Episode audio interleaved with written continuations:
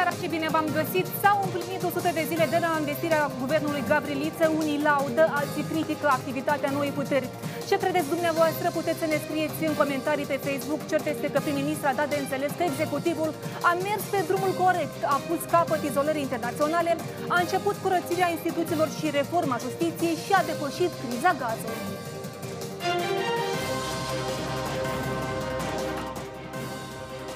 Premierul Natalia Gavrilița a prezentat raportul celor 100 de zile de la investirea în funcție a guvernului. În uh, cele 100 de zile, guvernul s-a curățit, curățit de oameni compromis și am început procesul de plecare din funcții a sute de șefi, șefulegi, purtători de pachete pentru șefulegi din ministere, agenții și, și întreprinderi de stat. Am oprit scheme de sute de milioane în achiziții la agențiile de stat și am transmis materialele la procuratură. Statul poate deveni mai puternic doar cu oameni onești. Acesta este angajamentul pe care l-am luat în fața cetățenilor și pe care vom continua să urmăm până la ultima zi de mandat.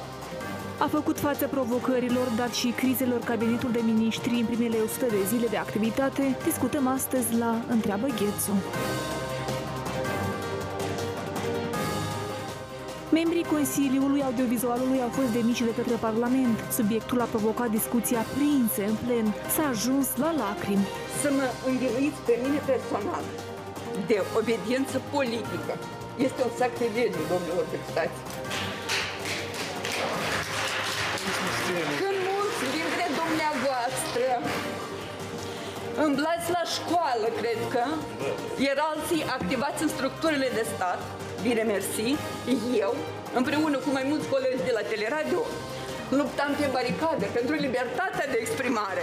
Eu vă rog uh, să terminăm uh, discursurile astea lacrimogene și haideți, vă rog, la subiect, uh, doamna președintă. Stimați colegi, aceste persoane au fost numite în funcție în baza unor concursuri. Legislația clar prevede, domn Perciun, haideți să nu faceți o mutră de asta chislă Scoteți-vă Scoteți-o masca, dumneavoastră vorbiți despre eficiență în activitate, despre profesionalism.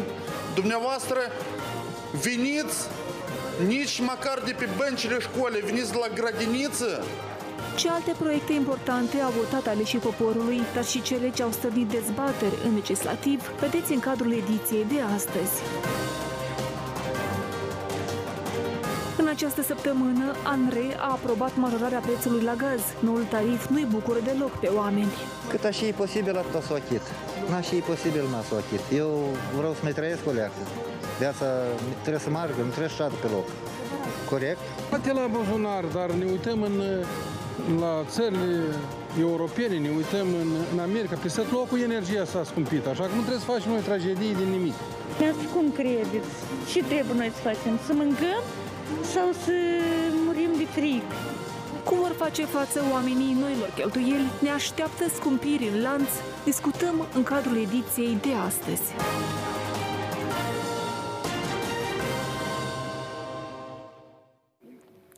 Invitații din această seară sunt deputata PAS, Ana Calinici. Doamna Calinici, bună seara! Bună seara, mersi pentru invitație. Directorul executiv al Institutului European de Studii Politice din Moldova, domnul Viorel Cibotaru. Domnul Cibotaru, bună seara! Și bună bine, seara! Bine v-am bine că ați venit.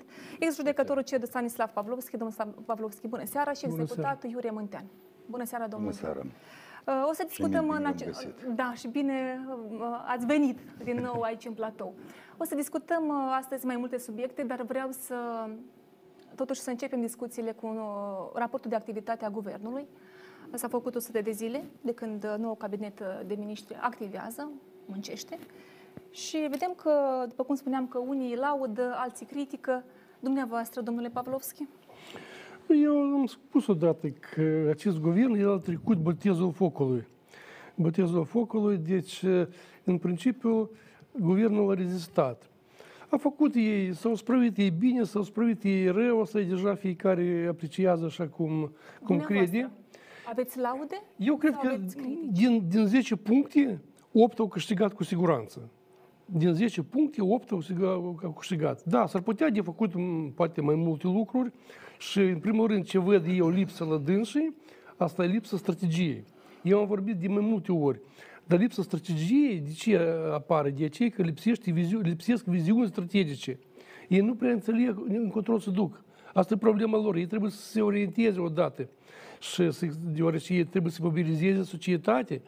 Știți cum spun, lumea zice că este greu să dezorientezi pe așa care nu știe unde se duce. Da. Doamna Gavrilița a spus că au ales calea dreaptă, merg pe calea bună. Doamna Gavrilița este doar o singură persoană. După doamna Gavrilița trebuie să stea normal guvernul și trebuie să stea normal forța politică care susține, a format, care poartă răspundere pentru acest guvern. Așa trebuie să fie. Nu spun că așa este, dar așa trebuie să fie. Da, Pavlovski, dumneavoastră ați spus că uh, îi notați, așa cum ați spus, cu 8. Unde s-au descurcat mai puțin? Pentru că aceste două puncte, unde sunt lacunele? Prima întrebare. Integrarea europeană.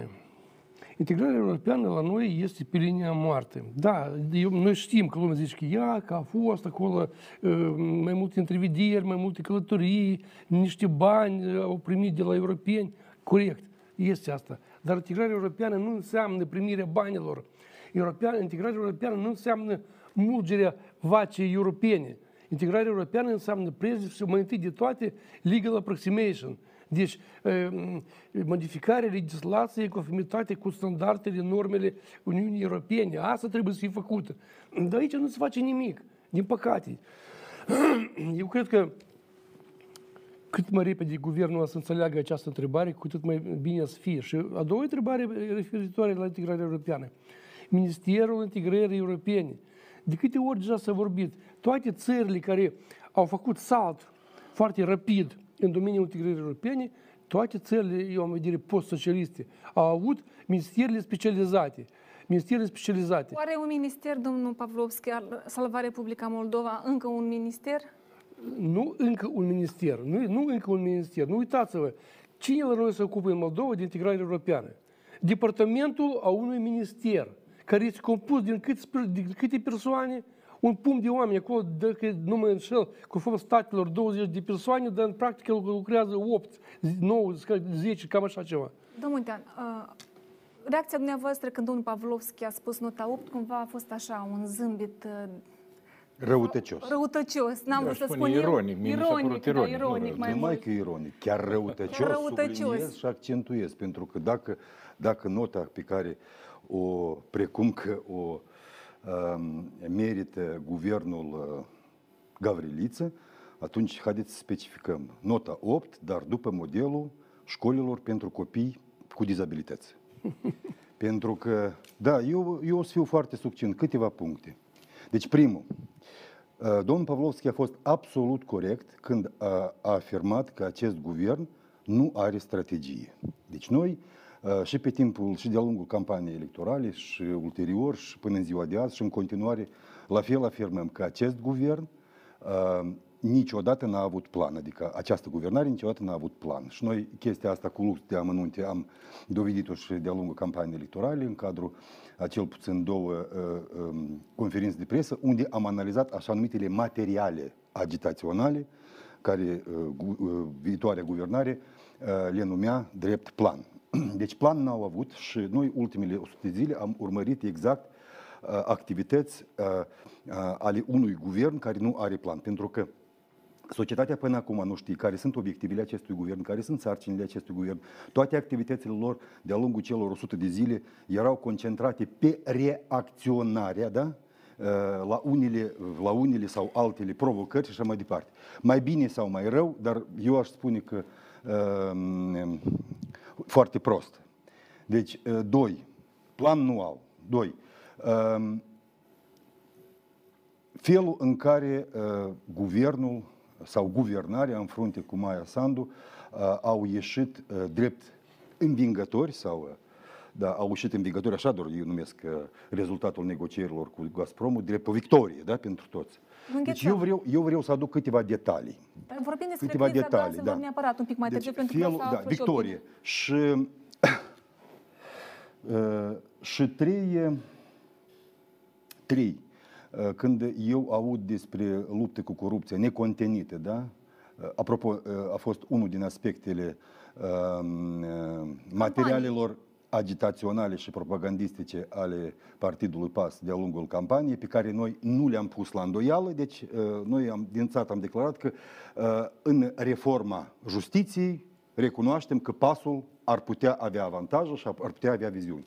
Însă, până la urmă, în ultimele 100 de zile, noi am văzut care, care este viziunea lor. N-au nici o viziune. Unicul rezultat vizibil este arestarea procurorului general, care după o lună și jumătate, fiind în arest, Acum, eventual, peste o săptămână, adică practic peste două luni, va fi supus procedurii de evaluare a și rezultatelor da. și așa mai departe. Momentan, Omul stă două o să luni. pe rând, pe toate, da. la, neapărat. Deci, astea și sunt rezultatele. justiție, și criza sanitară și nu, dar vreau să aflu și opinia domnului Cibotar.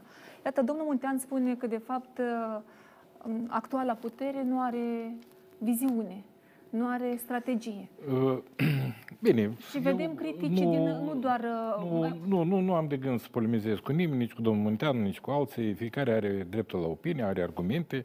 Dacă argumentele sunt plauzibile, să vă guvernanții... Dacă dumneavoastră vedeți această nu, viziune. sigur că nu. nu, nu. Eu uh, am, slavă Domnului, am lucrat ultimii ani, inclusiv în plan strategic, inclusiv în a formula niște sarcini imediate pentru guvernările, am criticat și am propus nu o singură, nu o singură dată guvernărilor precedente pe domeniile mele de expertiză, uh, într-o într-o uh, vastă, așa, să spunem, palitră de probleme.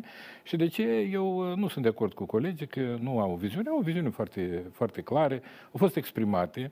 Alta este, poate, în multe privințe, aceste viziuni au fost exprimate cât mai clar, cât mai pe înțelesul oamenilor, pentru că până la urmă ei au trecut validarea aceasta. Și din acest punct de vedere, eu cred că guvernarea, că foarte bine a spus domnul Pavlovski, că a avut de Uh, trece prin niște ispite, deci prin uh, trei crize foarte complicate și foarte grele, prin care practic trec toate țările, inclusiv și țările de cer. Uh, criza sanitară, criza... Uh, nu, asta de acum este Deja o grea trecut, am trecut, criza economică, să vedem. criza economică, criza economică și socială, care este rezultatul a crizei sanitare și a tuturor schimbărilor din viața noastră. Deci criza energetică este una descendentă din aceste două crize. Și, de fapt, criza economică abia ia amploare criza energetică va, va avea și o altă dezvoltare în energie electrică, în alte... Deci lucrurile sunt uh, în sensul acesta clare. Problemele cu care se confruntă și altele guverne, numai că deosebirea este că este guvernul este nou și care a venit, de fapt, uh, în campanie pasul și uh, în campania prezidențială, doamna Maia s-a concentrat pe niște probleme sociale, de a rezolva acele probleme la care partidele de stânga, care erau obligate să facă acest lucru, nu l-au făcut. Și de ce a trebuit în primul rând de a satisface aceste cerințe și așteptări a oamenilor, fie cu dizabilități, fie oameni din păturile nevoiașe și uh, actuala guvernare a pus în față această, această misiune pe care a promis-o în cadrul alegerilor. Există uh, mai multe, eu știu, proiecte de reforme reforme practic în toate domeniile. Este absolut clar că aceste reforme nu se fac peste noapte. Este clar că pentru aceasta este nevoie de a seta lucrurile. Uh, personal sunt foarte nemulțumit. S-au setat din start corect, deci uh, de lansare uh, e, corect? Am și eu niște observații, am și eu niște rețineri în anumite privințe. Eu nu aș fi, eu încă cred că guvernul acesta încă nu manifestă o coeziune pe care eu mi-aș dori eu și nu știu în ce măsură uh, uh, această coeziune a guvernului este resimțită de uh, populație. Noi vom măsura aceste lucruri. Există instrumente de măsurare, satisfacție vis-a-vis de ce fac guvernarea și ce nu face guvernarea. Și de aici guvernul Gavriliță nu are cum să scape. Deci, oricum o să primească. Dar vreau să spun că situația intră în normalitate pe mai multe dimensiuni, pentru că, în primul rând, această guvernare nu este uh, Uh, flancată de niște interese obscure, noi încă nu am văzut ca cineva să impună uh, o voință care ar fi contrar uh, așteptărilor oamenilor, contrar intereselor oamenilor de rând. Și este un lucru extraordinar de bun. Clar lucru încă există un, o reziliență foarte acerbă a sistemelor, diferitor sisteme, fie că e vorba de Horeca, fie că e vorba de construcția drumurilor, fie că e vorba de Justiție, dar sistemul o- de o să vorbim educație. neapărat. Justiția asta e cel mai complicat acum, e cel mai în vizor, cel mai discutat. Eu nici, nici nu am vrut să ajung la, la asta. Domnul Dar Ciubotar, sunt și dar alte atunci care nu când, trebuie să le uh, lăsăm. Tu uh, vii în campanie cu promisiuni mari, respectiv și așteptările Uh. din partea cetățenilor sunt mari în, în, în acest domeniu. Dar vreau să Pro, aud și pe doamna- promisiunea de bază a pasului a fost că noi o să luptăm pentru interesele voastre și ei fac acest lucru. Iată, a, iată promisiunea aceasta, eu o îndeplinesc. Eu nu văd ca ei să, să-și cumpere Mercedes-uri, eu nu văd ca ei să-și cumpere Da, în 100 de costume zile noi. ar fi, ar fi curnea. Dacă Păi, le-ar- Să vă dau le-ar fi exemplu cum a reușit. fost înainte. Uh, Doamna Calinici, iată, uh, guvernanții actuali um, cumva au criticat vehement fosta guvernare. Vreau să vă întreb, credeți că se descurcă mai bine? Uh, Ceea ce facem noi este diferit și este un început bun pentru a realiza reformele pe care noi le-am uh, promis cetățenilor. Strategia noastră este anume programul de guvernare. Noi vrem să realizăm toate promisiunile pe care le-am făcut în uh, campania electorală. Domnul Muntean spune că nu aveți strategie. Uh, Păi, eu vă spun, strategia noastră este programul de guvernare. Nu, nu, Adică nu vă să-l supărați, elaborați doamna acum, Ana. da? Nu, nu vă supărați, Peste doamna 100 de Ana. zile nu l-aveți. Eu n-aș Nu l-ați folosi făcut până cuvântul acum. promisiune, eu aș folosi cuvântul angajament. Angajamente, da. Adică venim la Angajament. guvernare ca să elaborăm Promis- planul promiteau de guvernare. socialiștii și Trăiesc comuniștii așa. și n-au Nu venim la îndeplinit nicio guvernare. promisiune. Adică nu veniți, n-ați venit la guvernare cu un plan de guvernare, dar ați venit cu obiectivul de a elabora un plan de guvernare. Și măcar nici nu l-ați făcut în timp, în timp de 100 de zile. Asta e culme, scuzare.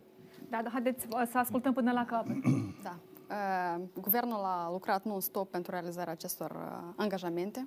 Mersi pentru, într-adevăr, sunt angajamente pe care vrem să le realizăm și am întreprins uh, pași concreți ca să realizăm aceste angajamente. Totodată, din păcate, avem de gestionat uh, niște crize mari, uh, criza energetică și uh, criza COVID-19 uh, și suntem alături de cetățeni în aceste crize. Întreprindem toate măsurile ca să amortizăm cumva efectele negative a acestor crize.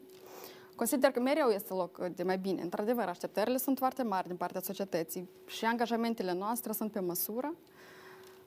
Uh, 100 de zile sunt doar un început.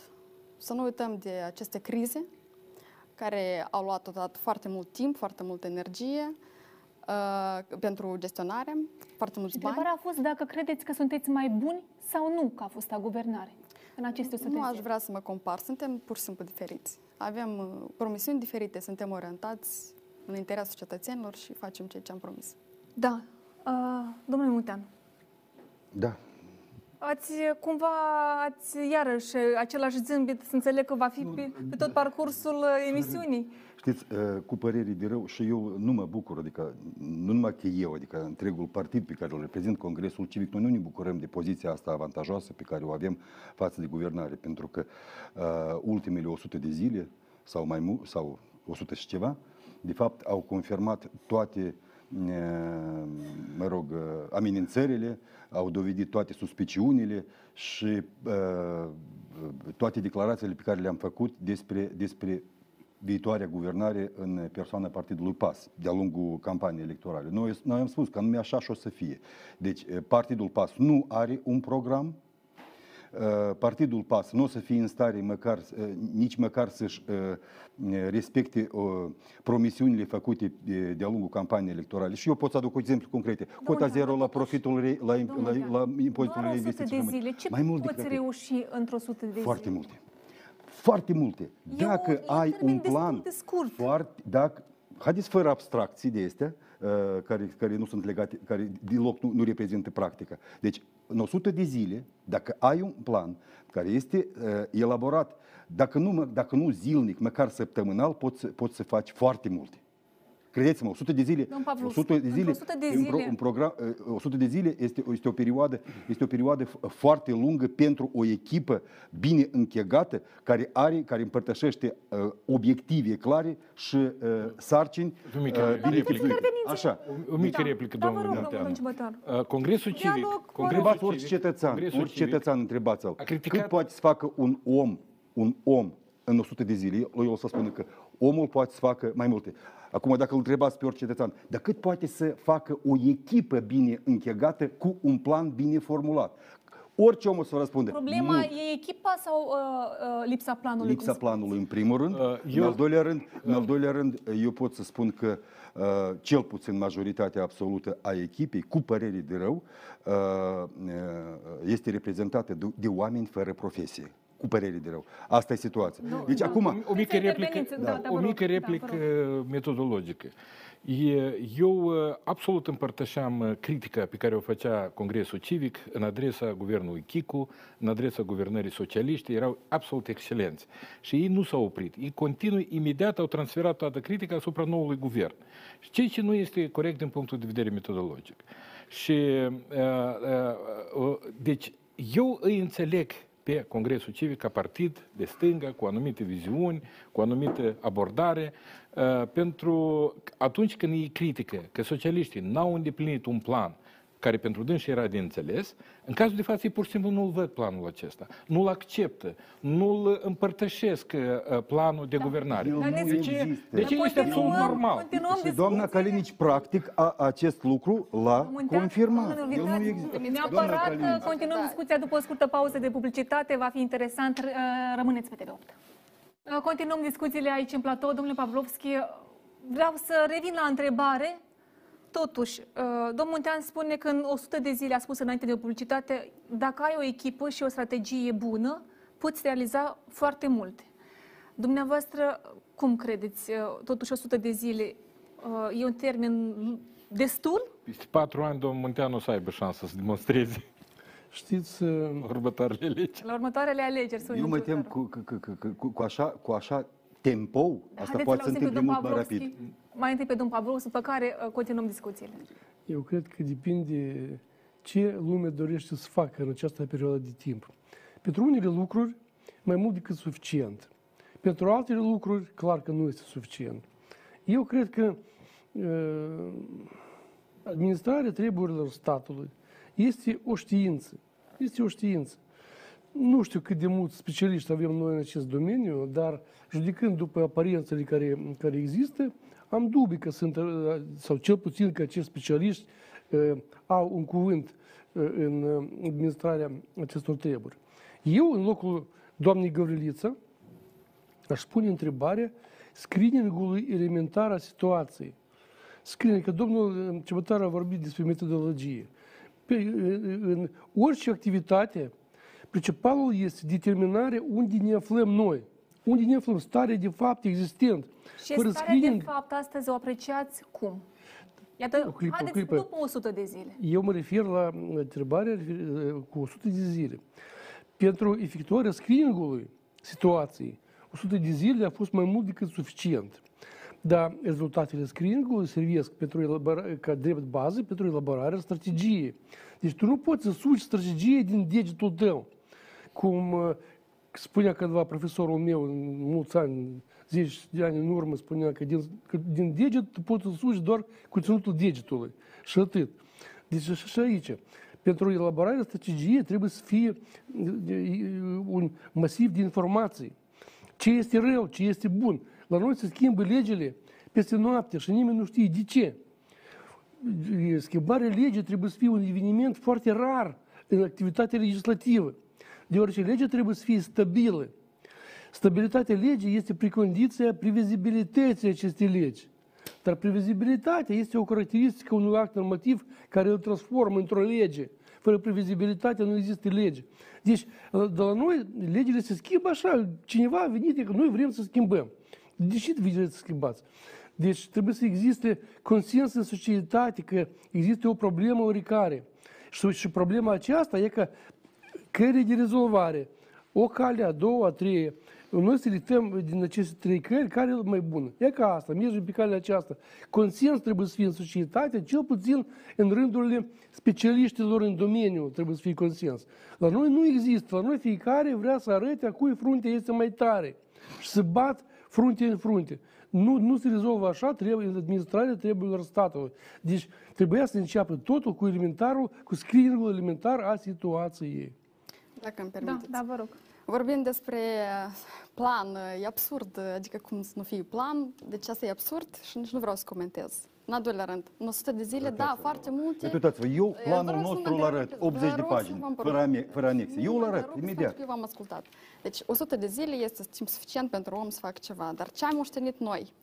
Eu cred că nu am uitat. Ce situație dezastruoasă este în țară datorită politicii desfășurate pe parcursul a 30 de ani. Deci este diferența. Noi am găsit niște ruine, noi de fapt trebuie din întâi să curățim și apoi să construim. Deci știut haideți să ce pornim de la preluați. acest lucru. Da, am știut. Uh, În al doilea rând, legat de previzibilitatea legii, schimbării legilor, deci noi, e, spre deosebire de alte gu- parlamente, am introdus uh, uh, consultările publice, dezbaterile publice, ne consultăm cu societatea civilă, anunțăm uh, despre proiectele pe care vrem să le facem, ieșim public, comunicăm despre asta. Deci, și totodată, evident că ne ține de programul de guvernare. Ce am promis, spre asta merge. Nu, o întrebare foarte interesantă, consultarea societății. Uh, Dar care e rezultatul? Eu, în locul dumneavoastră, dumneavoastră aș face o analiză mică. Care sunt rezultatele acestor consultări și care din recomandările societății și-au găsit rezolvare în proiectele propuse?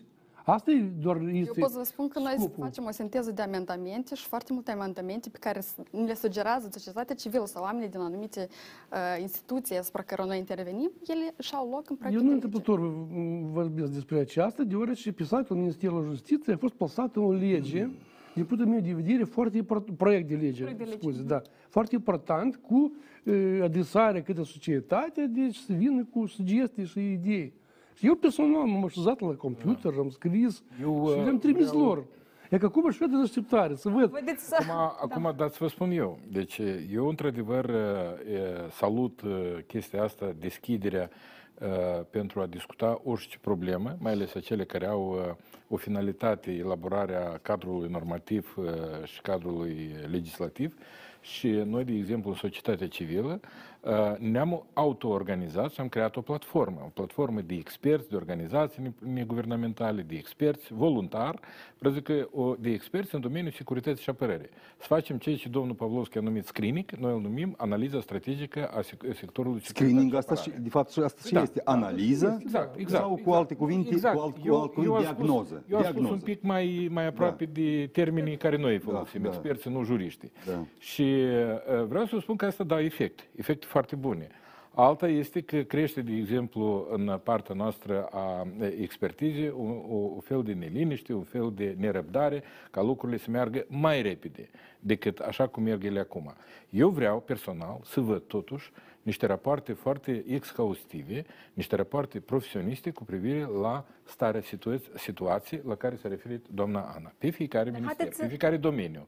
Dacă e vorba de educație, dacă e vorba de apărare, dacă e vorba de interne, dacă e vorba de serviciu de informație și securitate, pentru că noi, de fapt, eh, pasul a venit la putere, pentru că oamenii erau absolut nemulțumiți de activitatea mai multor uh, uh, ministerii, mai multor uh, domenii. Noi Și sau corupție, pasul? de fapt, asta este. Nu, am în Voi sau vedere, pasul? nu, pasul, da, bine, noi în sensul uh, oamenii, eu, eu uh, mă asociez cu această guvernare, pentru că eu mă, mă regăsesc în, uh, în ceea ce am propus eu, nu încă finalmente, multe din lucrurile care eu le consider importante și care trebuie să fie înfăptuite, încă nu sunt înfăptuite. Dar asta pentru mine nu-i motiv, uh, de exemplu, să blamez.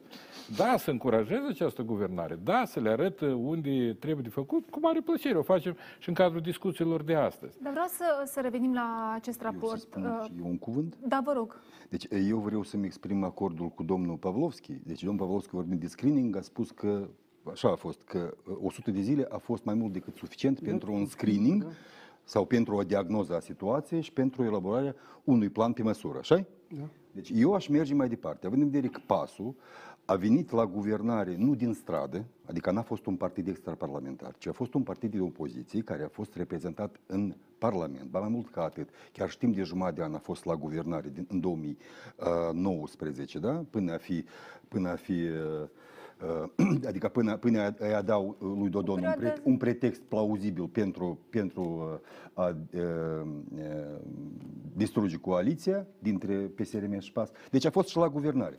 Eu cred că PASul a avut suficient timp și pentru screening, și pentru analiză, și pentru diagnoză, și pentru elaborarea unui plan. Ba mai mult ca atât, de-a lungul perioadei, de-a lungul perioadei e, electorale, PASul a declarat în repetate rânduri că are și, are și un plan. Deci noi nu l-am văzut până la urmă. Deci noi putem să arătăm, cu noi putem să arătăm planul nostru de 80 de pagini fără anexe, pe care, care este plasat și pe, pe, pe pagina noastră web. Ei nu pot. Acum noi am ajuns la situația că guvernarea, la, după, după expirarea a primilor 100 de zile, ne spune că are un plan, dar nu, nu este în stare să-l prezinte. Scuzare, dar asta, noi nu putem că în așa situație să vorbim despre o guvernare proactivă, o guvernare care formează realitatea, care este uh, orientată spre viitor, dar nu pur și simplu reacționează la anumite provocări. Provocările se vor înmulți mai departe și la urmă încă și reacționează prost, deci înțelegeți?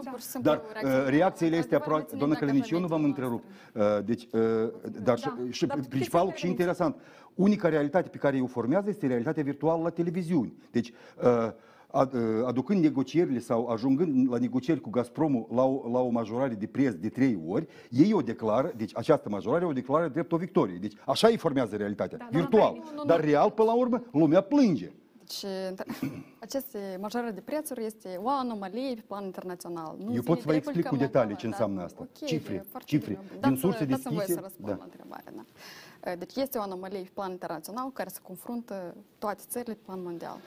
Și noi nu numim această o victorie, este un preț negociat uh, care este mai mică jumătate decât în statele europene. Deci putea să fie 23 de lei pe metru cub, dar acum... Ne bucurăm că e 10-11. Uh, deci este un preț pe care noi am putut să-l negociem mai mic decât uh, în statele europene și noi venim cu compensație. Nu, ne, nu se bucură nimeni de acest preț. Credeți-mă, nimeni nu se bucură. Noi știm care este situația în Republica Moldova, este sărăcie. Noi știm de asta venim cu un pachet social de compensare, dar este un preț negociat reieșind din situația de acum. Deci dați-mi voie, doamna Natalia. Eu aduc câteva cifre pentru cetățeni.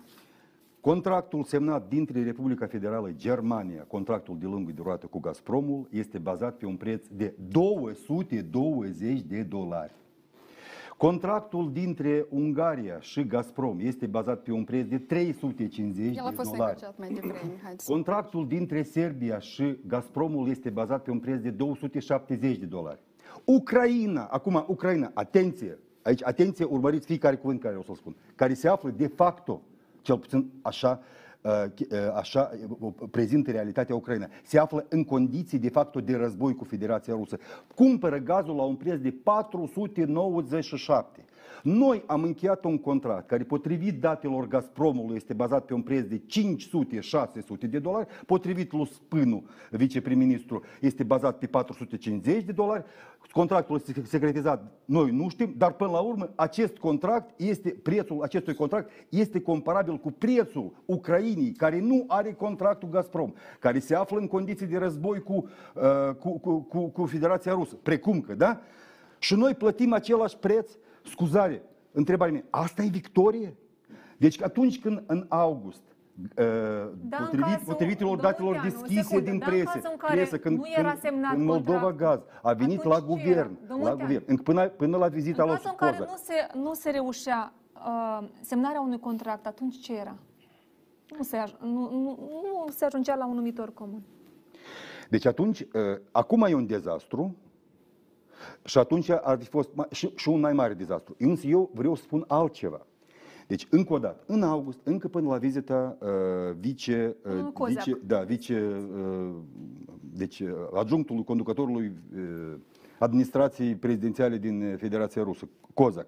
Deci, uh, potrivit datelor din presă, eu pot să indic și sursa, uh, Moldova Gaz s-a adresat guvernului Uh, deci, uh, cu o solicitare de a începe negocierile cu Gazpromul. Situația era foarte, foarte prielnică. Anume atunci, anume atunci, și Ungaria, și Serbia, și multe și alte țări din Europa erau în toi, în toi negocierilor în anticiparea venirii de perioade toamnă-iarnă. Noi am ignorat a, a, deci, această posibilitate și noi, 13, 13, noi, de guvernare. Ah. Deci, în frunte cu Maia Sandu, care, dar Maia Sandu în, pe 13 septembrie declară că nu este, nu este, de, competență, nu este de competența ei, este, sunt, este vorba de niște negocieri dintre doi agenți comerciali. Pe 16 această declarație o repetă Spânul, ca în octombrie, în condiții în care prețurile la uh, bursele din Austria și Germania, uh, Austria și Olanda au crescut până la aproape 1200, să se trezească da. și panicați, să ducă, să, să, deci, să, să intre în negocieri cu... Cert este că avem un contract Săptămâna aceasta a fost anunțat tariful aprobat de către Andrei. Mm-hmm. Și care presupune o creștere, o creștere de 3 ori. O să, da? E adevărat, eu, care bate t- foarte tare la buzunar. Eu vreau să spun un lucru foarte simplu. Dacă, dacă guvernarea Sandu avea să intre în negocieri atunci când, când a fost solicitată de Moldova Gaz în august, Credeți prețul, ar, e, prețul ar fi e, absolut precis. Domnul, absolut precis. Eu, pentru că nu, nu, uh, nu a avut Federația Rusă niciun pretext și niciun temei mai cu seamă să nu, nu-i ofere Moldovei atunci în august un preț comparabil altfel decât cel vreau comparabil să, cu da, Serbia și Ungaria. Vreau să aud și poziția domnului, uh, neapărat a domnului Pavlov Sigur și că da. da. Credeți, admiteți că în cazul, cum spune domnul uh, Muntean, în cazul în care negocierile începeau un pic mai devreme, să punem în luna august, Uh, Băi, eu... Grosu, Grosu a confirmat ieri. O frază, o frază, domnul Grosu, Grosu, Igor Grosu, președintele Parlamentului, ieri a confirmat că negocierile nu pot fi petrecute pe timpul, când, când, când, pe timpul panicii în, în, în, în piață, da? Afirmând că Sania urmează a fi cumpărată când? Vara, iar bicicleta iarnă. S-a trezit grosul după ce a negociat până un contract de 500-600 de dolari. Eu, nu vreau să intru în detalii acestea, pentru că narativul acesta este cunoscut. Deci asta este poziția și a Partidului Socialiștilor și Comuniștilor. Și a Noi nu avem nimic socialiști și comuniști. O, o clipă, domnul Munteanu. vă rog mult. Da. Deci, narativul este clar. Dar vreau să vă spun... Nu o treaptă cu o, o clipă. Eu, domnul Munteanu, eu vorbesc acum cu telespectatorii. Nu mi încurcați, rog. Deci, pentru prima dată în istoria recentă a Republicii Moldova, în general au avut loc negocieri calificate cu Federația Rusă, cu Gazpromul. Până atunci nu erau negocieri, erau mimate. Deci, practic, Gazpromul, cancelarea din Kremlin, își organiza măsura în care pe de o parte să nu irite populația, pe de o parte să-și atingă scopurile sale politice, lucrul este, este arhi cunoscut. Deci, pentru prima dată, în ultimele decenii, Republica Moldova, într-adevăr, a negociat uh, furnizarea de gaze. Uh, Federația Rusă este un monopolist. Și deci, practic, toate trimiterile, că în Armenia mai ieftin sau în alte părți mai ieftin, au niște prețuri politice foarte și foarte clare, geopolitice și așa mai departe. Deci, pentru mine, și mai este încă un aspect. Pentru prima dată în istoria Republicii Moldova, în aceste negocieri, Republica Moldova a fost flancată de cei mai buni experți europeni, de cei mai buni experți din țările vicine, fie vorba de Ucraina, fie vorba de România, fie vorba din altă parte. Deci, nu numai că nu a fost, deci modul cum se prezintă acum, că spânul nu știe, că Maia Sandu nu vrea, că acela nu-i priceput, sunt niște povești pentru campania electorală pe, pe care oamenii de pe acum încep a construi. Dar adevărul este că, da, negocierile au fost suficient de dure, da, negocierile au inclus multiple elemente, da, există diferite narrative, deci eu accept aceia care critică guvernarea, ok, eu accept și aceia care uh, Înțeleg deci că soluțiile care se obține de oricare guvernare sunt acele care sunt posibile. Dar eu sunt foarte mulțumit pentru că eu știu că nu s-au plătit poliții politice. Da, problema încă este complicată, dar eu știu că guvernarea aceasta va face tot posibilul ca această problemă, în mod fundamental, să fie rezolvată și noi să avem alternative și noi să avem, să, să avem alte tipuri. Neapărat eu vin din Franța, eu vin da. acum din Franța, în care e un scandal foarte mare, în care în Macron, în care, în care Macron, președintele Macron, a declarat că se reîncepe, se reactivează stațiile nucleare. Noi suntem în condițiile în care Statele Unite ale Americii creează pentru prima uh, instalație de aceste uh, uh, uh, aparate nucleare uh, minime de producere energie uh, electrică în de România. De generație nouă. Da, de generație nouă. Deci noi suntem într-o... Da, Vreau să cer scuze că vă întreb. Da, da, nicio ați, problemă, vorbit, aveți, aveți ați menționat faptul că credeți că guvernarea va diversifica sursele. În condițiile în care, și respectiv apare întrebarea, în condițiile în care acest contract este semnat pe un termen de 5 ani, credeți că se va reuși acest lucru? Eu cred cum? că există mecanismul de a revedea acest contract. El întotdeauna a fost, există și acum. Deci contractul nu este ceva, zic, bătut în cui și care nu poate fi schimbat. poate fi în care Republica Moldova și Federația Rusă să găsească un numitor comun, pentru că lucrurile se schimbă. lucrurile se schimbă uneori mult mai repede decât noi ne așteptăm. Deci pentru mine este foarte important că actuala guvernare a reușit să depășească această stare de umilință în care au nimerit președintele Sârbii, președintele Ungarii, președintele Armenii, că, pentru care foarte mulți politicieni din Germania se bat acum la uh, aceste faceri a guvernării în Germania. Există foarte multă polemică vis-a-vis de relațiile cu Federația Rusă în privința inclusiv și energetice. Drept că acolo lucrurile sunt mult mai globale, desigur, ca în Republica Moldova. Deci nu trebuie prezentat lucrurile așa de simplu. Asta nu vii la piață și uh, сегодня по 5 рублей, а завтра по 3 rubля, a vчера по 3 rubля.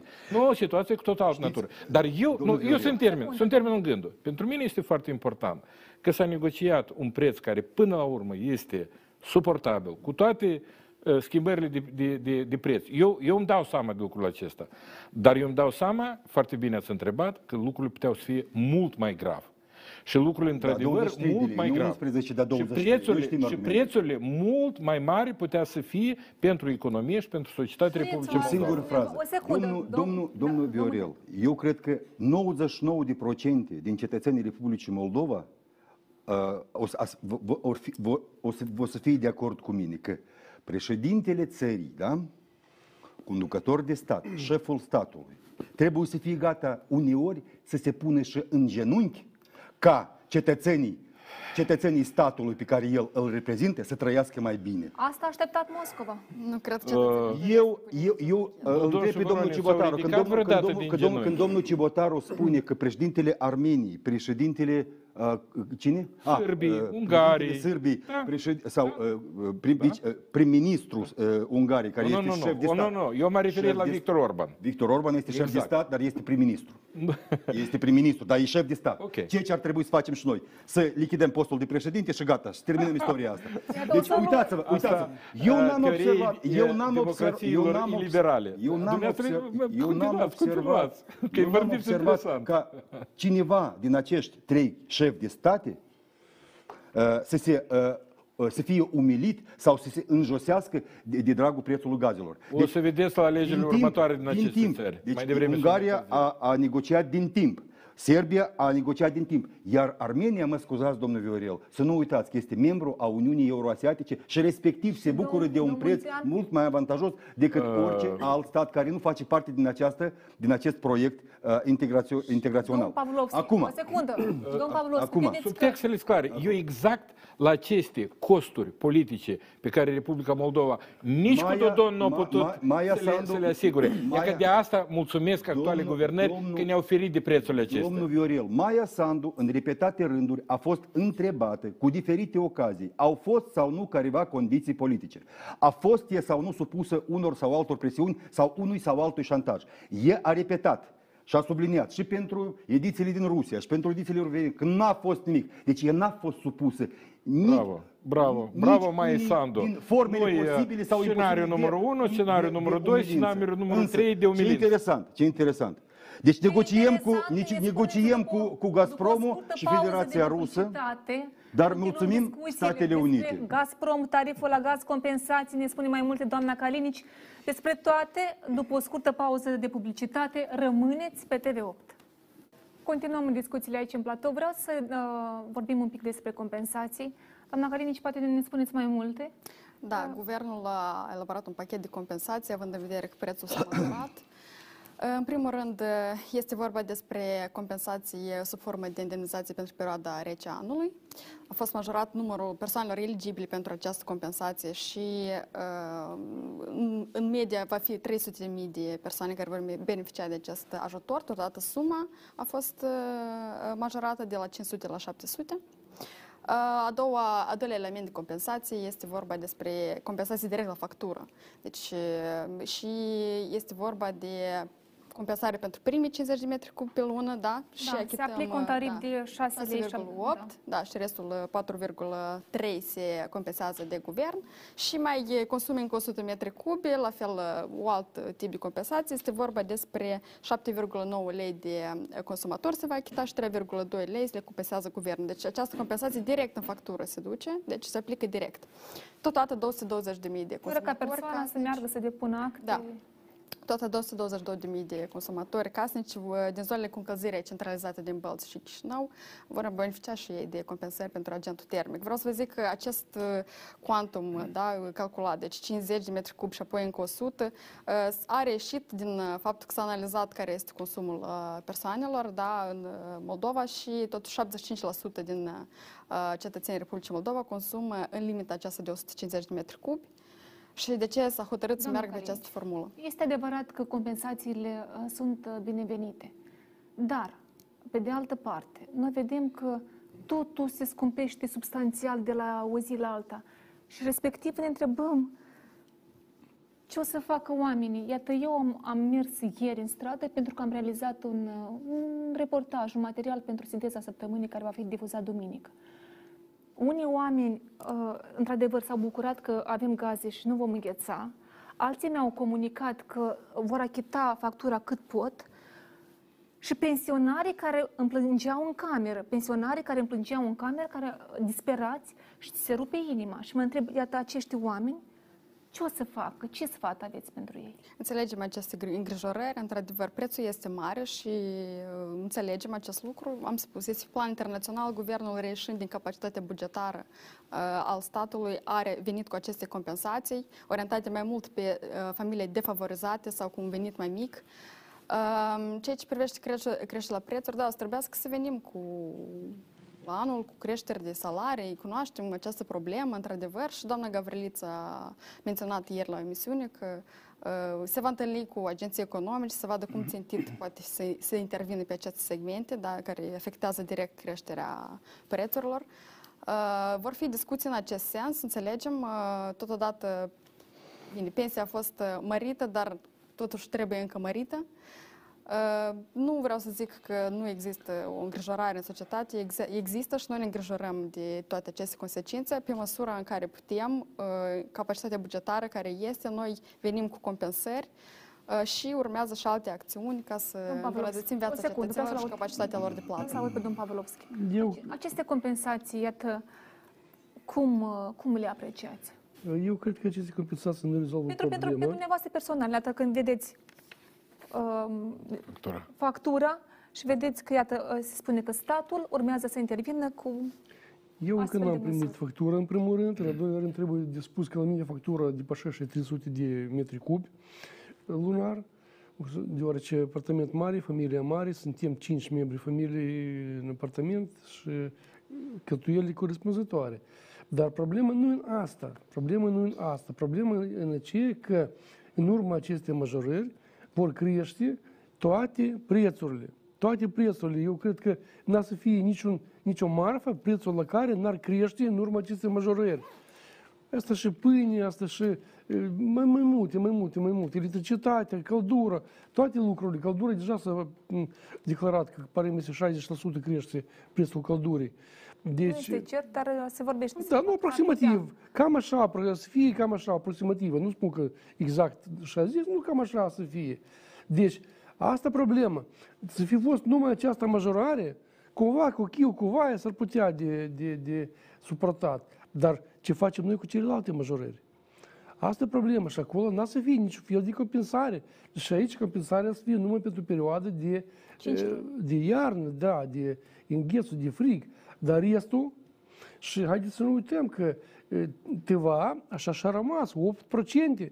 Deci statul se primește că statul nostru, bine, guvernul nostru, beneficiază indirect în urma acestei majorări. Deoarece 8% de la, să spunem, 1000 de e, euro, 1000 de dolari, asta să fie o sumă, dar 8% de la 10.000 să fie altă sumă.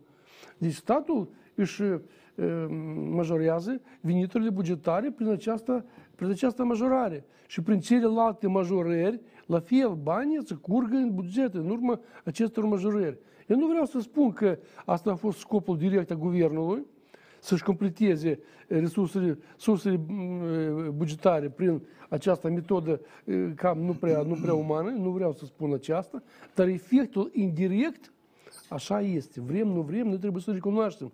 De la orice majorare a prețului, la orice marfă care există, statul va beneficia, guvernul va beneficia. Domnul Dan. Eu vreau să aduc doar două cifre ca să, ca să fie clar.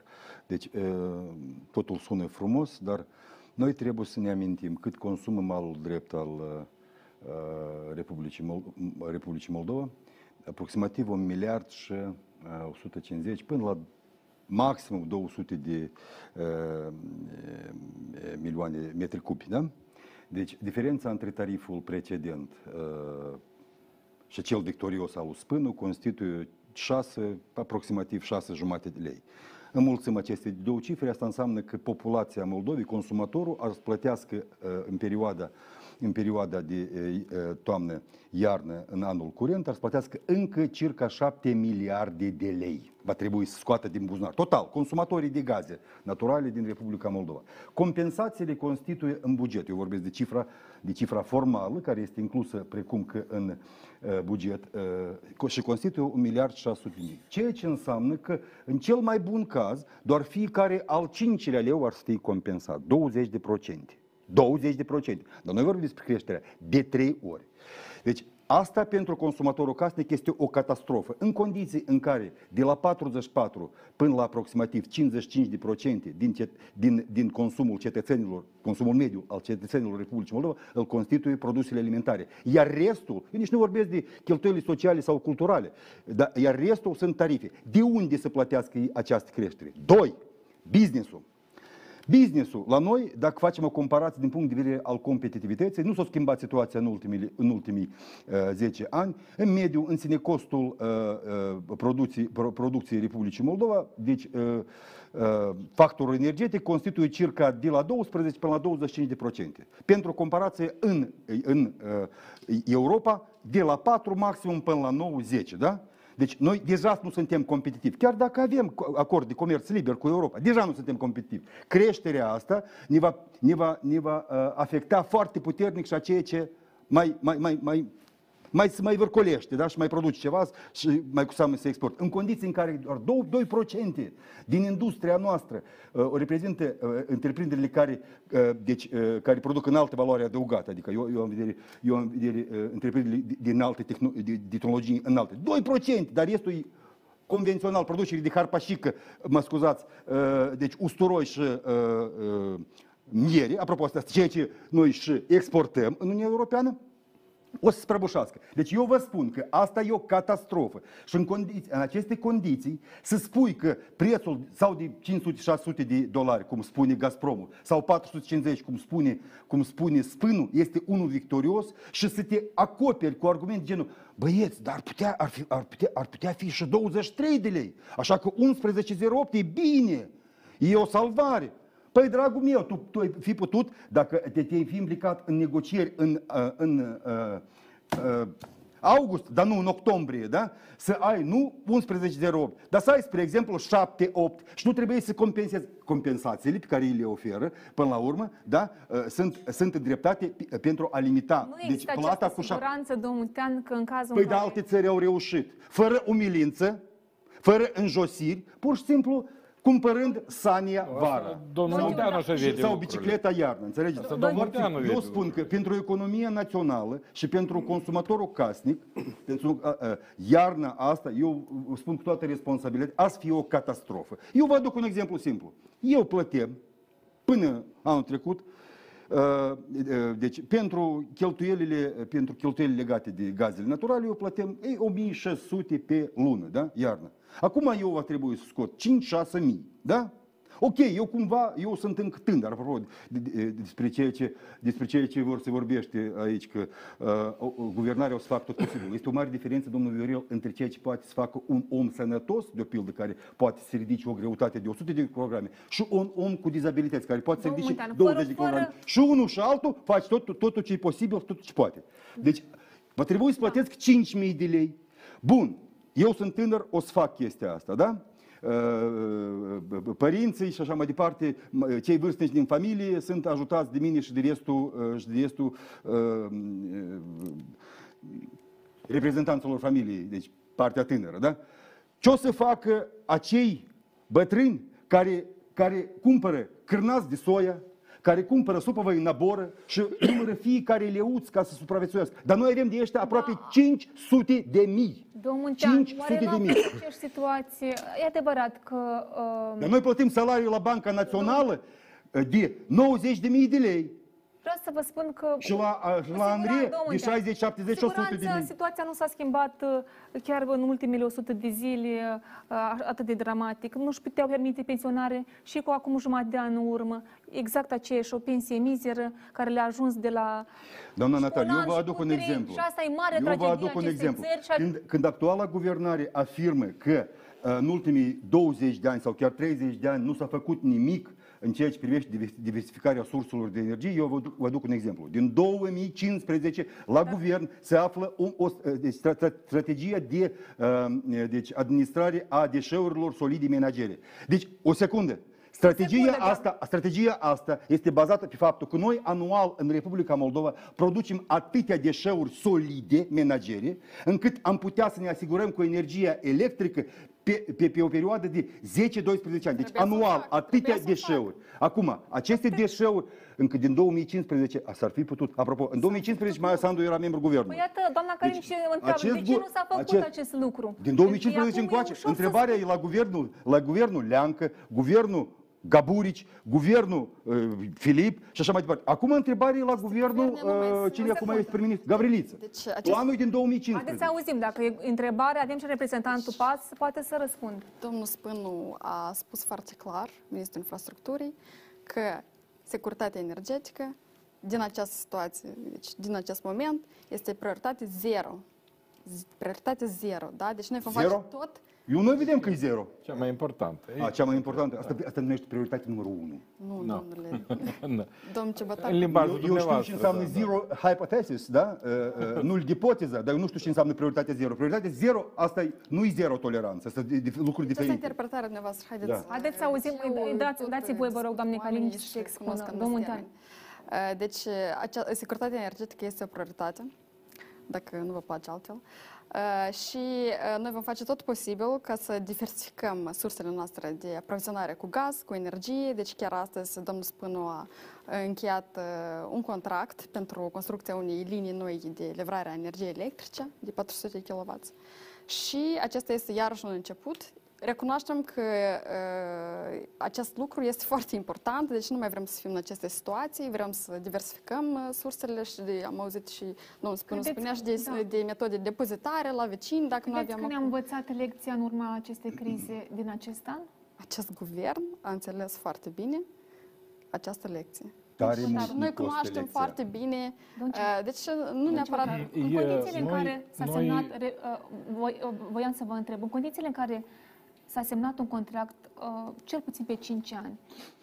E posibil să înaintăm, să mișcăm uh, carul din loc privind diversificarea deci, surselor? Eu, uh, fiecare guvern nou, dar aici guvernul este probabil uh, mai, uh, uh, mai mult uh, ca multe alte guverne să plătească polițele trecutului. Foarte mult îmi place formula pe care a spus-o domnul Spânu în Parlament, domnul Voronin, că da, generația noastră, referindu-se la sine și colegii, suntem nevoiți să refacem greșelile pe care voi le-ați comis. Și asta e adevărat. Noi vedem anume situația aceasta nu s-a creat din cauza mai Sandu sau guvernului Pasova. E s-a creat din cauza lui Voronin, din cauza mai multor, da, sunt de acord, și al lui Leancă, și al lui Filip, și uh, altora care au fost și care nu uh, s-au jertfit pentru interesul național ca să rezolve problemele acestea și să le treacă. Da, Asta e adevărat. Dar este un început, într-adevăr, este un început extrem de promițător. Din punctul ăsta de vedere, încă nu am și sper să nu am niciun fel de dubii uh, în sinceritatea efortului de a soluționa problemele de bază a Republicii Moldova. Începând cu furnizarea, începând cu accesul la resurse, la resurse diferite, uh, eu, ca și domnul Munteanu, și mie foarte mult îmi place această întorsătură a domnului Munteanu, care s-a referit și la alte probleme, într-adevăr, la probleme economice, de exemplu, la problemele creării locurilor de muncă.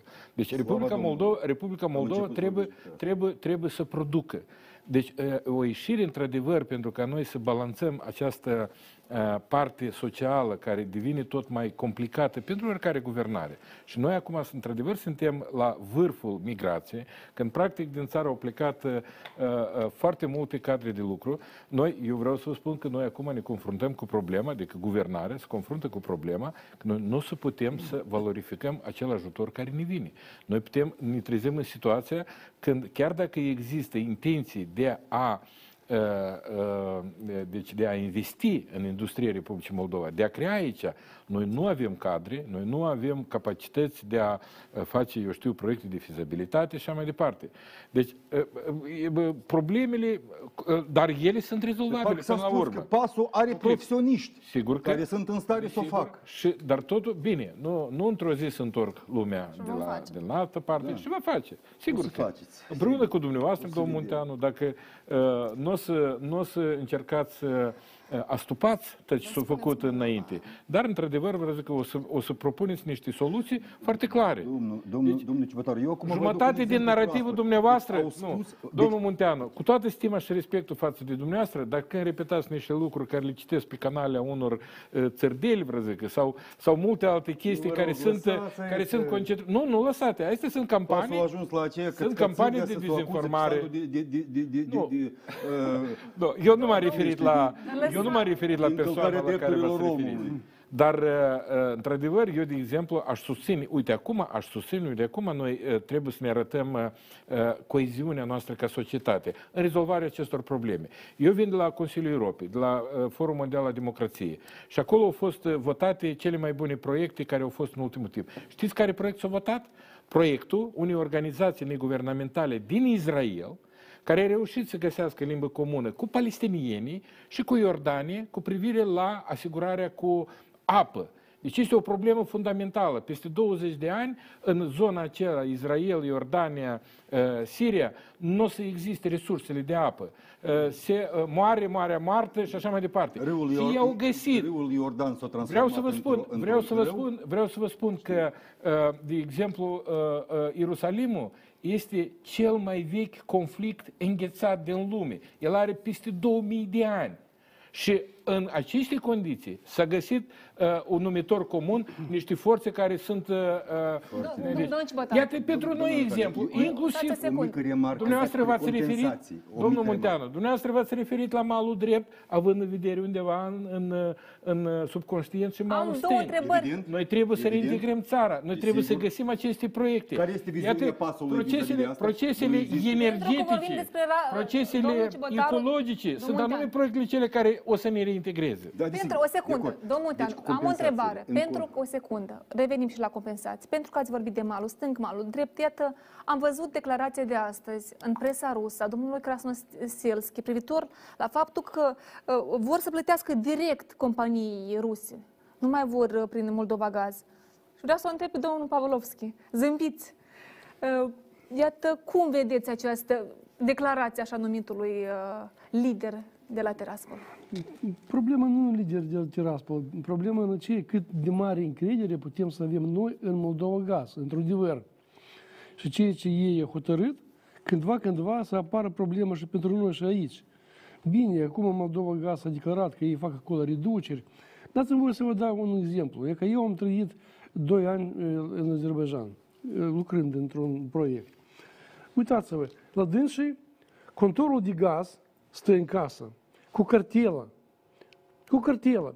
Tu te duci la aparatul acela care se numește, cum introduci banii, da? Încarci cartela, cât vrei tu, 200 de metri cubi, 1000 de metri cubi, vii acasă, introduci cartela în contorul tău electric, apeși butonul și banul de pe cartelă intră în, în contor. Gata, utilizezi gazul. S-a terminat cub, cub, cubimetri pe contor, gazul se oprește la tine.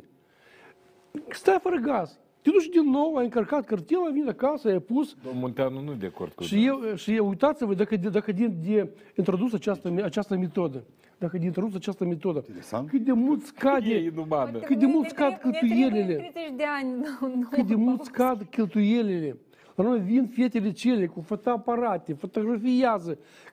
Eu cred că Bat sute, la ușă. Bat la ușă. Nu te Acolo găsesc sute. acasă. Așa salarii, asta deranj. Da, da. De ce să nu preluăm noi aceste lucruri absolut utile, care ar reduce substanțial cheltuielile în, în, în, în, în Moldova gaz? Nu se face asta. Nu se face asta. De ce? De ce? Că iarăși, cât mai mari cheltuieli, cu atât mai mare venit are statul în formă de impozite. Și nimeni nu este interesat. Eu îmi cer tare doar să termin. Deci, iarăși nu ne întoarcem la problema screening-ului. Noi trebuie să studiem situația, să vedem care e problema, unde e problema și a doua etapă deja rezolvarea acestei probleme. Și totuși, vreau să revin la această întrebare. Cum vedeți faptul că, iată, uh, Tiraspolul pledează pentru ca să fie achitate direct concernului rus? Problema Tiraspolului cere foarte mult timp pentru, dis- pentru discuții. Eu personal, personal cred că e, după ani care, e, domnul Ciubotar a a dat exemplul, exem- exemplul e, Ierus- e, Ierus- Ierusalimului, noi avem foarte multe alte conflicte în- înghețate. Ciprul de Nord, mai multe, mai multe, mai multe alte. Deci există aceste probleme care nu, din păcate, nu au dezîndământ legal. Ceea ce ține de Transnistria, acolo s-a, s-a, s-a aglomerat un număr mare de probleme, care nimeni niciodată nu a vrut să le rezolve. Și problemele cele să, să încep nu cu acțiunile de luptă, problemele cele să încep cu anul 1989 de acolo. Și acum când uh, vorbim despre problema gazelor, uh, lumea se întreabă, iată, cetățenii uh, consumăm același gaz, dar cumva achităm diferit. Deoarece problema de negocieri. Există teoria negocierilor. Sunt, iarăși, niște savanți care stau și scriu cum să fac negocierile. Și aceste, această teorie trebuie studiată și aplicată în practică. Când, Și asta e întrebarea, cât achită cei din stânga Nistrul și cât achităm noi? E achită de câteva ori mai ieftin. Unii spun că de 10 ori mai ieftin achită decât noi achităm aici. Domnul Munteanu. Eu cred că răspunsul este foarte simplu.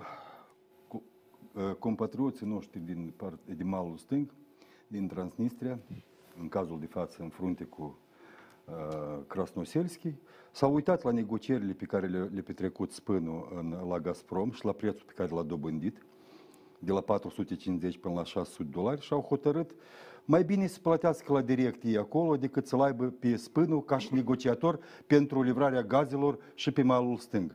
Pentru că să plătești de la 450 Cu până la 7 600 miliarde de dolari. dolari. Dolari datorii, Asta e, un, asta e un subiect separat. Eu încă o dată vă spun. Și- E un 450, de la 450 până la 600 de dolari pentru 1000 de metri cub este o catastrofă. Și ar fi, uh, uh, este o catastrofă nu numai pentru malul drept, dar și pentru malul stâng. De fapt, în condițiile Republicii Moldova, asta uh, e o catastrofă pentru orice țară. domnul Cibotaru, totuși, revenind la această declarație a domnului Krasnoselski, dumneavoastră cum o vedeți? Eu nu cunosc această declarație, nu vreau să o comentez.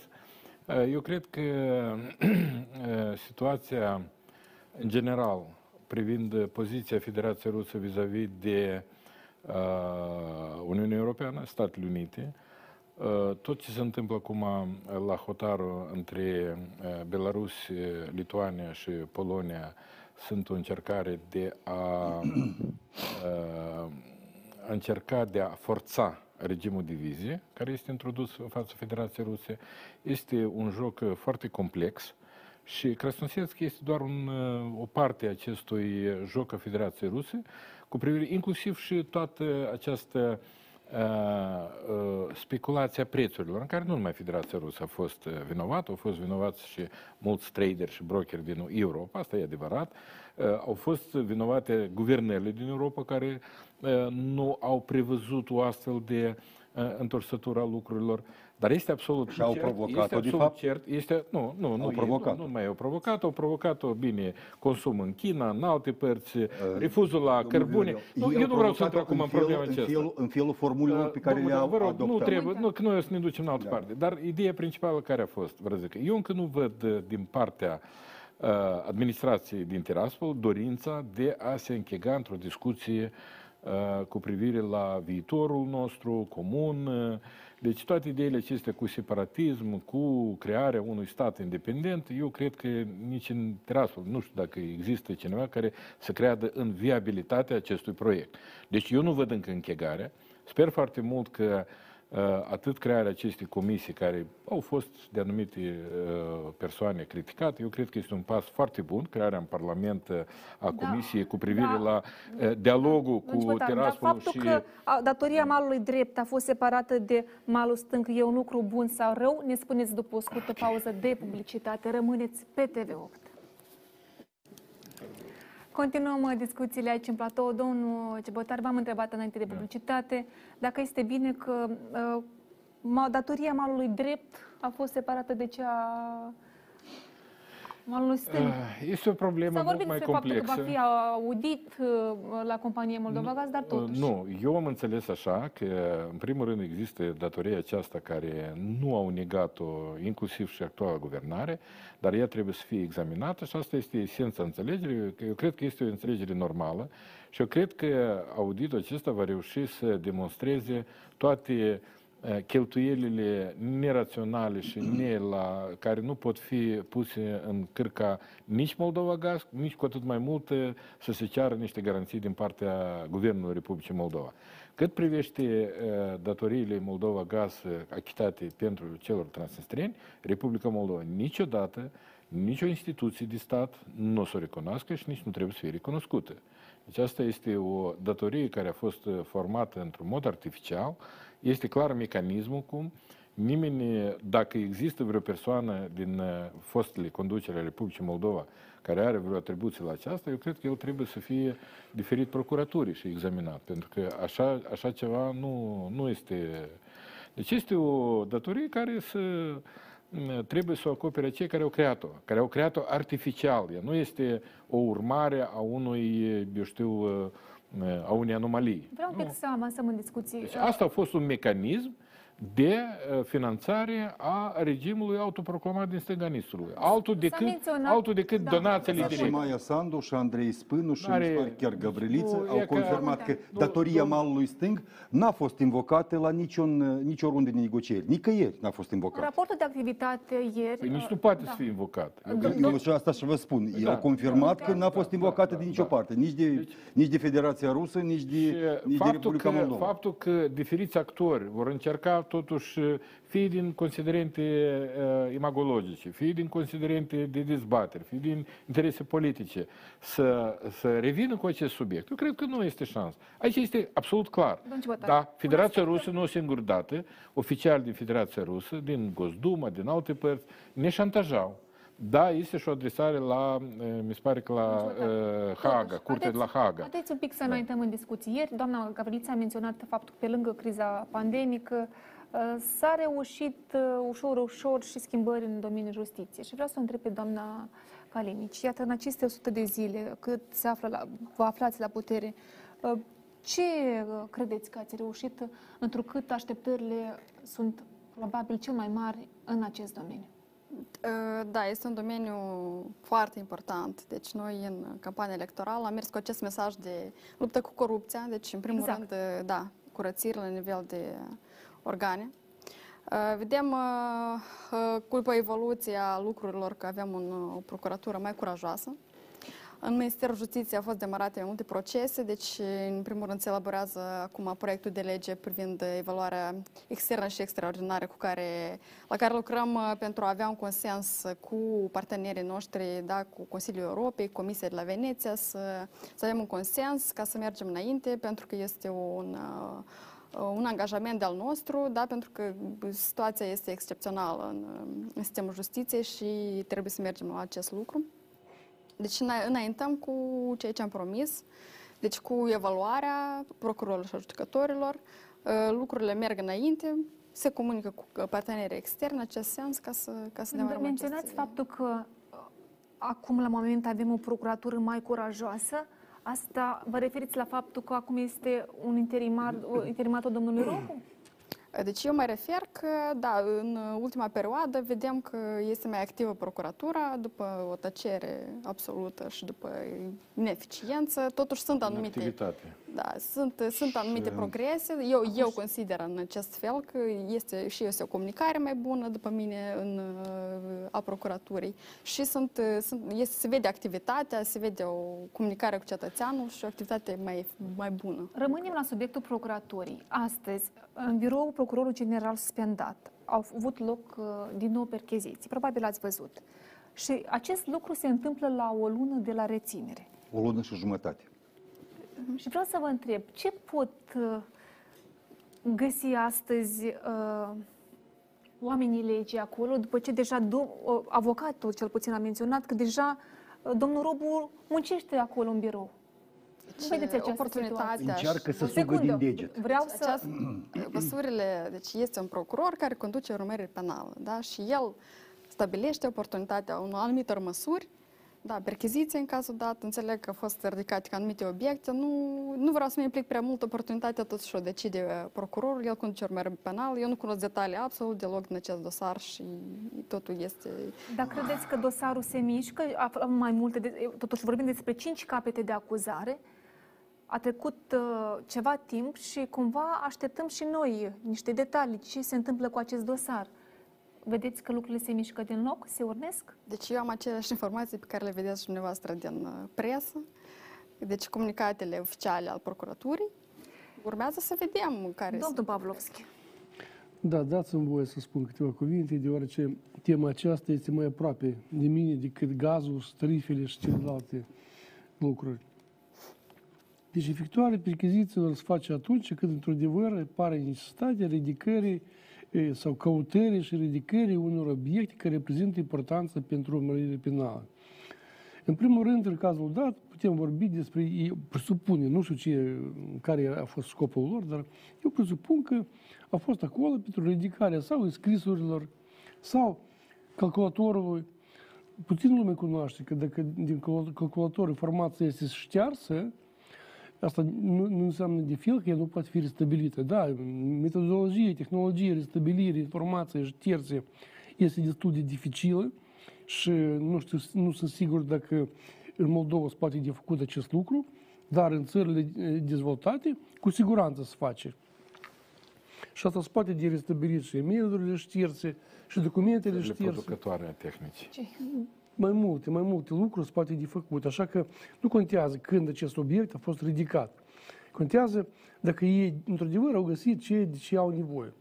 Alt lucru, deja, urmărire penală propriu-zisă împotriva domnului Stainova.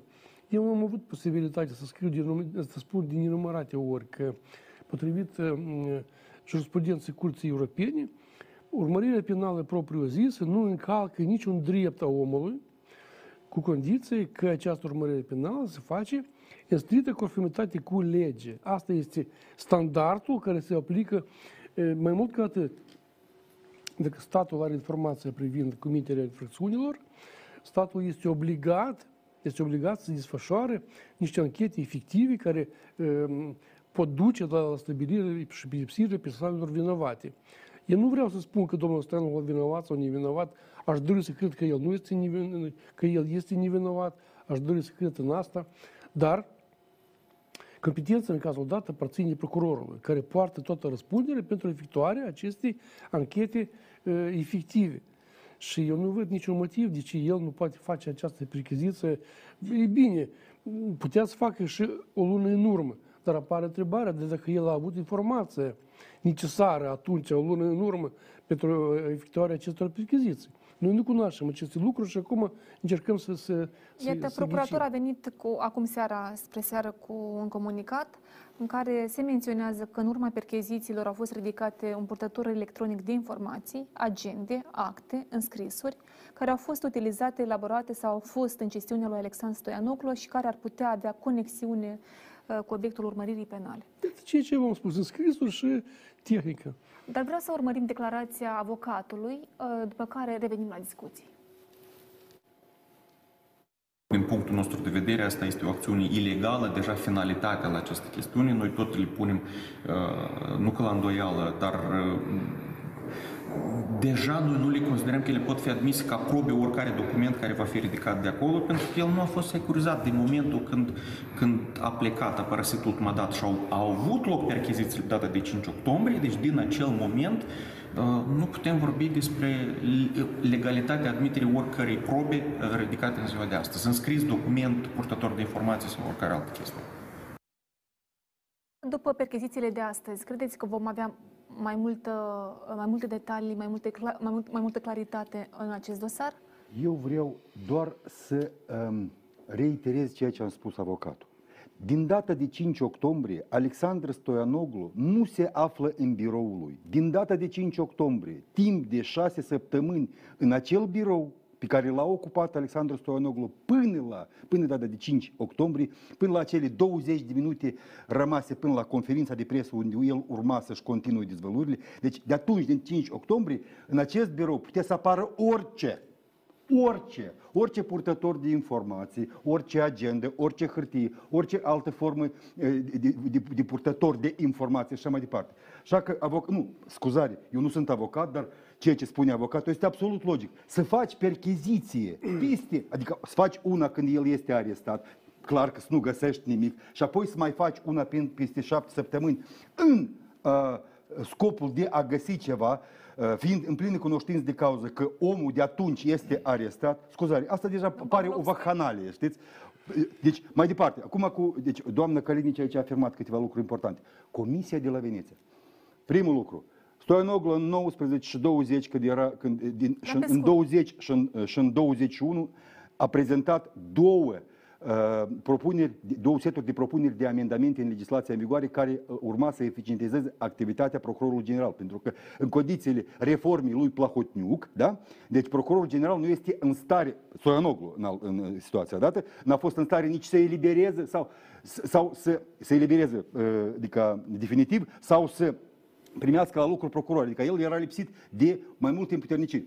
Uh, Doti hârtiile la Litvinenko. Mai departe, spuneți-mi, vă rog, dar uh, cu ce ocazie, uh, cu ce ocazie pasul, bun, schimbând regulile de joc, pentru a înlătura pe Stoianoglu, vorbesc de evaluarea asta a activităților procurorului general. De ce pasul adoptând această lege, nu l-a supus pe Stoianoglu acestor evaluări. Iată. Mai departe, de ce pasul n-a așteptat, să o clipă, de ce pasul n-a așteptat avizul Comisiei de la Veneția vis-a-vis de aceste modificări? Da, mai departe. Pasul îl arestează și acum, peste o lună jumate, aproape peste două luni, că mâine pe mâine, uh, Stoianoglu va fi supus evaluării fiind arestat. Nu, asta e o prostie totală, înțelegi? Pentru că aveți și Maia Sandu trebuie să declare că ați, ați lansat a scăpat de Stoianoglu pentru că nu aranja un nu procuror suveran. E un dialog, pentru că ați lansat uh, uh, niște întrebări, este frumos și este corect nu să, o să găsească nimic. niște răspunsuri. Doamna Calinici. Da. Toată țara deja înțelege asta. Uh, în primul rând... Uh... Dar o scăpat de om. Pasul nu a arestat pe nimeni, asta vreau să zic, pasul nu a arestat pe nimeni și niciodată asta nu se va întâmpla și nu avem această capacitate. Litvinenko, este... Stamatis deci, și Sandu sunt de la pas. Deci CSP și eu făcut Vă munteam, vă rog mult. CSP a desemnat un procuror care exercită, exercită urmărire penală. Da? Trebuie să așteptăm să vedem care sunt, sunt totuși cinci capete de acuzare. Ce ce privește evaluarea, în acest moment sunt anumite progrese, s-a elaborat, se elaborează acum, am impresia că săptămâna viitoare o să aprobe acel regulament cu privire la care, uh, care urmează să se aplice în evaluarea procurorului general. Acolo sunt careva condiții, uh, criterii, indici de uh, performanță, am impresia că este management, comunicare și eficiență și așa altele, după cum a spus domnul Litvinenko. Deci această evaluare are, va, lua, va avea loc acum în acest în următoarea perioadă. Da, adică peste două luni după ce omul este arestat. Numai o singură remarcă, o da. singură, foarte important. Una, una și domnul Cibotar. De cinci, Stoianoglu este arestat. Scurtă. Uh, este arestat, fără a fi supus evaluării Asta conform legii. Acum, peste o lună, Maia Sandu se adresează Consiliului Superior al Procurorilor, adică asta a fost pe 5 sau pe 6 noiembrie, cu solicitarea ca Consiliul Superior al Procurorilor să explice societății de ce a fost arestat Stoianoglu.